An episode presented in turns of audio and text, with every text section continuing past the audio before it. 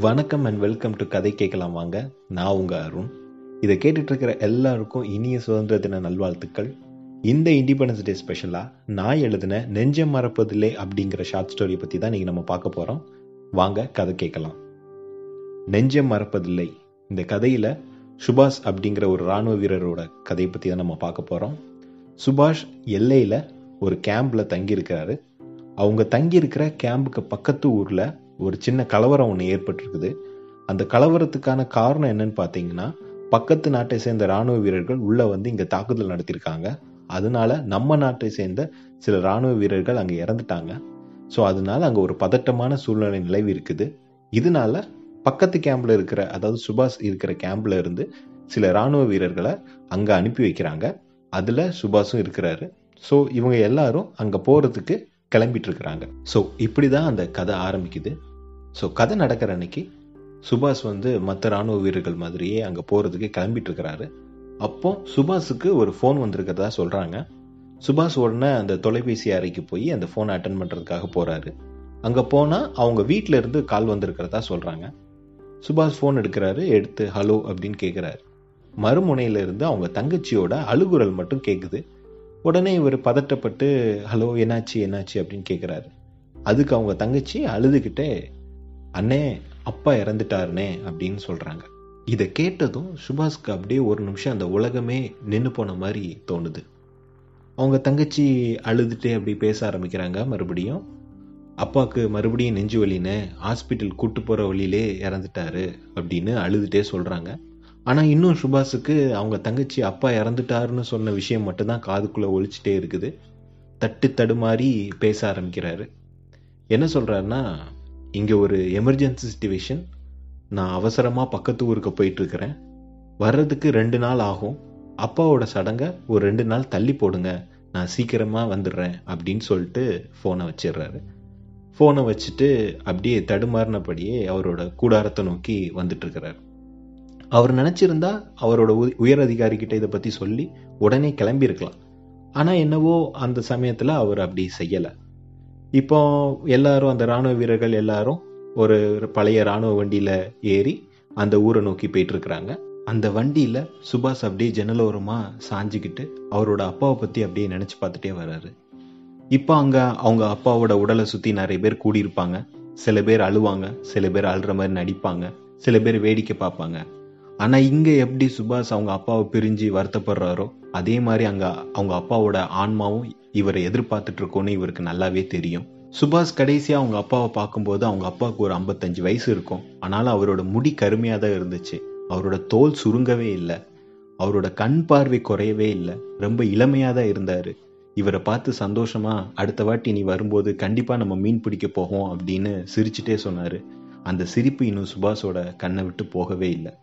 இப்போ திடீர்னு ஒரு சின்ன சத்தம் கேட்குது இவங்க போயிட்டு இருந்த வண்டி நிற்கிது சுபாஷ் அப்படியே அந்த நினைவுல இருந்து நிஜத்துக்கு வர்றாரு. என்னன்னா இவங்க போயிட்டு இருந்த வழியில நிறைய மரங்கள் சாஞ்சி கிடக்குது. அதனால சில ராணுவ வீரர்கள் கீழே இறங்கி அந்த மரத்தெல்லாம் ஓரமாக போட்டுட்டு மறுபடியும் இவங்க வண்டி போக ஆரம்பிக்குது. இப்போ சுபாஷ் அப்படியே அந்த ஜன்னல் வழியா அந்த ஊரை பார்த்துட்டே வர்றாரு. அந்த ஊர் ரொம்ப அமைதியா இருக்குது. ஆனால் அந்த அமைதியில ஒரு சாந்தம் இல்லை. நிறைய மரங்கள் சரிஞ்சு கிடக்குது. வயல்கள் வீடெல்லாம் எரிஞ்சு இருக்குது நிறைய விலங்குகள் செத்து கிடக்குது. ஸோ இந்த கோர காட்சியெல்லாம் பார்க்க முடியாமல் சுபாஷ் அந்த ஜன்னலை சாத்திட்டு அந்த ஜன்னலில் அப்படியே மறுபடியும் சாஞ்சி மறுபடியும் அவங்க அப்பாவை பற்றி நினச்சி பார்க்குறாரு. இந்த வேலை கிடைச்ச முத நாள் அவங்க அப்பா கிட்ட அதை சொல்லும்போது நடந்த அந்த சுவாரஸ்யமான சம்பவத்தை பற்றி நினச்சி பார்க்குறாரு. சுபாஷுக்கு இந்த ராணுவ வேலை கிடைச்ச அன்னைக்கு இதை பற்றி அவங்க அப்பா கிட்ட சொன்னதும் சுபாஷை கூட்டிகிட்டு அவங்க அப்பா பக்கத்தில் இருக்க ஏரிக்கு மீன் பிடிக்க போகிறாங்க சுபாஷோட அப்பா சந்தோஷமாக இருந்தால் மட்டும்தான் அங்கே மீன் பிடிக்க போவாங்க. அங்கே போய் தூண்டில் போட்டு ஒரு மீனை பிடிக்கிறாரு. மீனை பிடிச்சிட்டு சுபாஷை பார்த்து சொல்கிறாரு இந்த மீன் மாதிரி தான் நீயும் ரொம்ப அதிர்ஷ்டசாலி. எப்படி இதை நான் தூண்டில் போட்டு இப்போ பிடிச்சிருக்கிறேனோ அதே மாதிரி தான் உனக்கும் இந்த ராணுவ வேலை கிடச்சிருக்குது அப்படின்னு சொல்கிறாரு சுபாஷ் அந்த மீனை பார்க்குறாரு அந்த மீன் துடிச்சிட்டே இருக்குது. உடனே அவங்க அப்பா கிட்ட சிரிச்சுட்டே கேட்குறாரு அந்த மீனை பாருங்க அது துடிச்சிட்டு இருக்குது. இன்னும் கொஞ்ச நேரத்தில் அது சாக போகுது.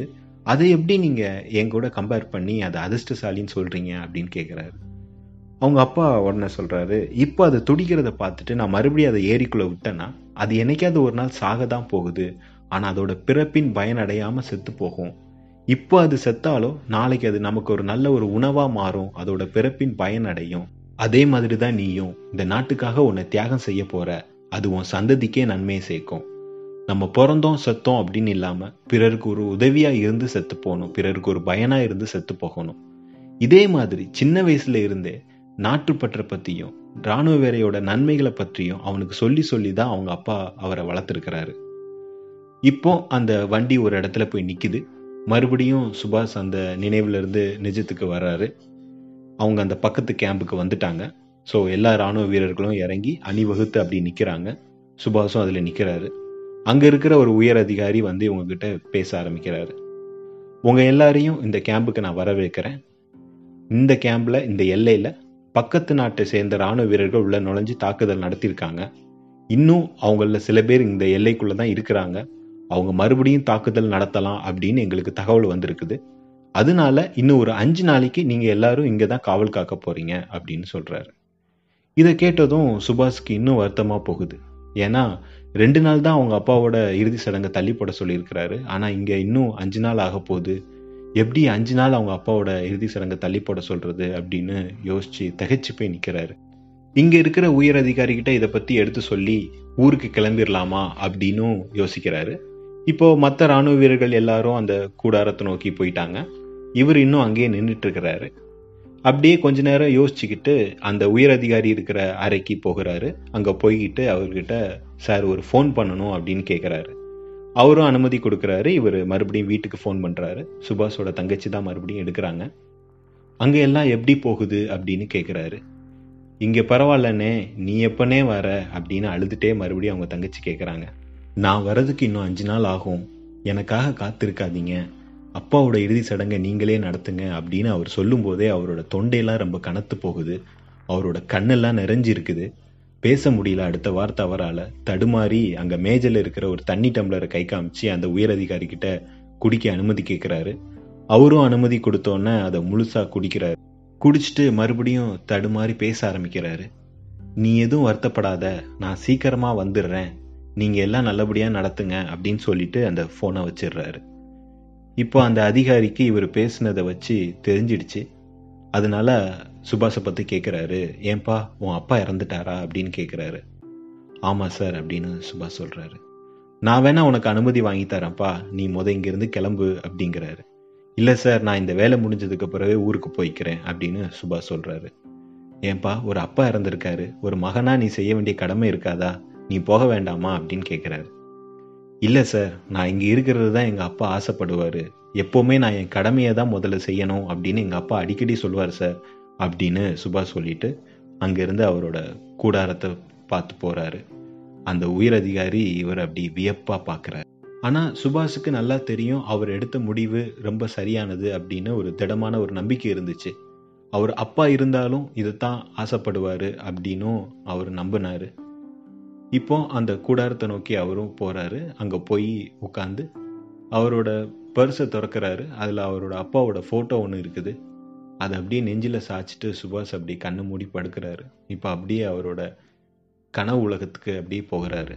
அங்கே ஒரு ஏரிக்கரையில் சுபாஷ் நிற்கிறாரு தூரமாக ஒரு ஆள் மீன் பிடிச்சிட்டு இருக்கிறது அவருக்கு தெரியுது. பக்கத்தில் போக போக அது அவங்களோட அப்பா அப்படின்னு அவருக்கு தெரியுது.